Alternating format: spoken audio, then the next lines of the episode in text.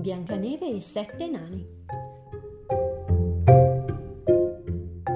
Quando morì la mamma Biancaneve, disse il re con voce poco lieve Che scocciatura, che cattiva sorte, dovrò trovarmi un'altra consorte. In verità non è facile cosa per un monarca trovare una sposa, sicché mise un annuncio sul giornale cercando una compagna di guanciale Furono diecimila le risposte, tutte a quel matrimonio ben disposte. Lanciando delle occhiate farabutte, disse il re, se le provassi tutte. Ma si decise poi per una tizia, chiamata la signora Mistrimizia, che possedeva un oggetto curioso che sembrava per lei molto prezioso. Un grande specchio quadrato e brillante, era uno specchio magico e parlante. Tu gli potevi chiedere una cosa, ti dava una risposta giudiziosa. Per esempio, dicevi: Dimmi un po' oggi a pranzo che cosa mangerò? Lui rispondeva in 4 e 48 delle uova stracciate e del risotto. Per tutti i giorni della settimana gli chiedeva strillando la sovrana mio caro specchio, dimmi, e sii sincero, la più bella chi è nel mondo intero? Ed ogni volta con sillabe asciutte lo specchio rispondeva. Tu fra tutte tu sei regina la più affascinante bella e ben fatta più di tutte quante. Per dieci anni la sciocca regina ripeté la domanda ogni mattina. Ma ecco un brutto giorno. Lei domanda e quello le risponde a voce blanda tuo posto, regina, è il secondo. È Biancaneve, la più bella del mondo. La regina impazzì letteralmente e gridò La strozzerò, l'impertinente, l'arrostirò, le strapperò la pelle, divorerò le sue marce budelle. Chiamò un cacciatore nel salotto e disse Stammi attento, giovanotto, dicendo che la porti a cavalcare, porta la squilzia un po' dove ti pare, poi bucala, fracassale il costato e portami il suo cuore insanguinato.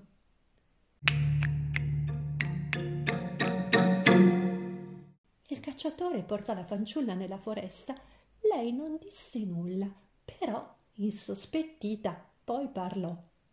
Fermiamoci un pochino, implorò. S'alza il coltello, luccica la lama. Cosa ho fatto di male? lei reclama. Il cacciatore si sente commosso e poi si scioglie tutto fino all'osso e dice Ok, ragazza, puoi fuggire. E certo lei non se lo fa ridire. Tornando il cacciatore con Quarcaio fece una sosta presso un macellaio dove, per soddisfare l'invasata, comprò un cuore di manzo e una costata. Oh mia regina, maestà, poi disse, questo lungo coltello la trafisse, questo cuore tutto insanguinato è quello che le ho tolto dal costato. E lei gridò Bravissimo, eccellente, ecco il lavoro fatto egregiamente. Poi questa è la parte che fa più orrore, sedette e divorò golosa il cuore. Speriamo l'abbia fatto ben bollire perché ha un muscolo duro da morire. Ma mentre tutto questo capitava, la povera fanciulla dove stava? Essendo assai carina, lo si sa, dopo aver fatto un giretto in città, un buon lavoro vi aveva trovato da governante, però non pagato, per sette stranissimi omarini, alti solo tre piedi ed ex fantini. Quei sette nani, tutta brava gente, aveva un vizietto sorprendente. Infatti per scommettere alle corse spendevano tutte le loro risorse.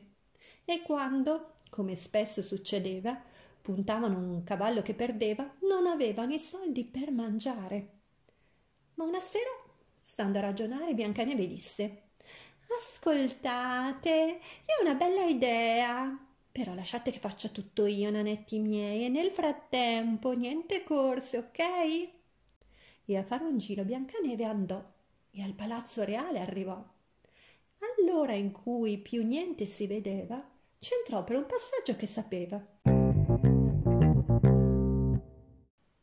Il re era ben chiuso in una stanza a contarsi contento la sostanza. La perfida regina era in privato a spalmare miele sul pane tostato. Guardie e balletti stavano a dormire. Nessuno nel palazzo riuscì a udire Biancaneve quando attraversò zitta zitta il salone e poi staccò in gran silenzio lo specchio incantato. Appena a casa lo ebbe portato, chiamò il nano più vecchio e lo esortò. Su, chiedigli qualcosa, prova un po'. E quello disse, Specchio, per favore, dimmi la verità, abbi del cuore.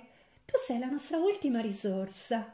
Quale cavallo vincerà la corsa nella corsa ad ostacoli domani? Abbi pietà di noi, poveri nani. Lo specchio mormorò con gran dolcezza. Domani vincerà il cavallo Brezza. I nani, presi da un'ebbrezza lieve, baciarono più volte Biancaneve e andarono a riempire un po' la borsa e per poi puntare tutto nella corsa.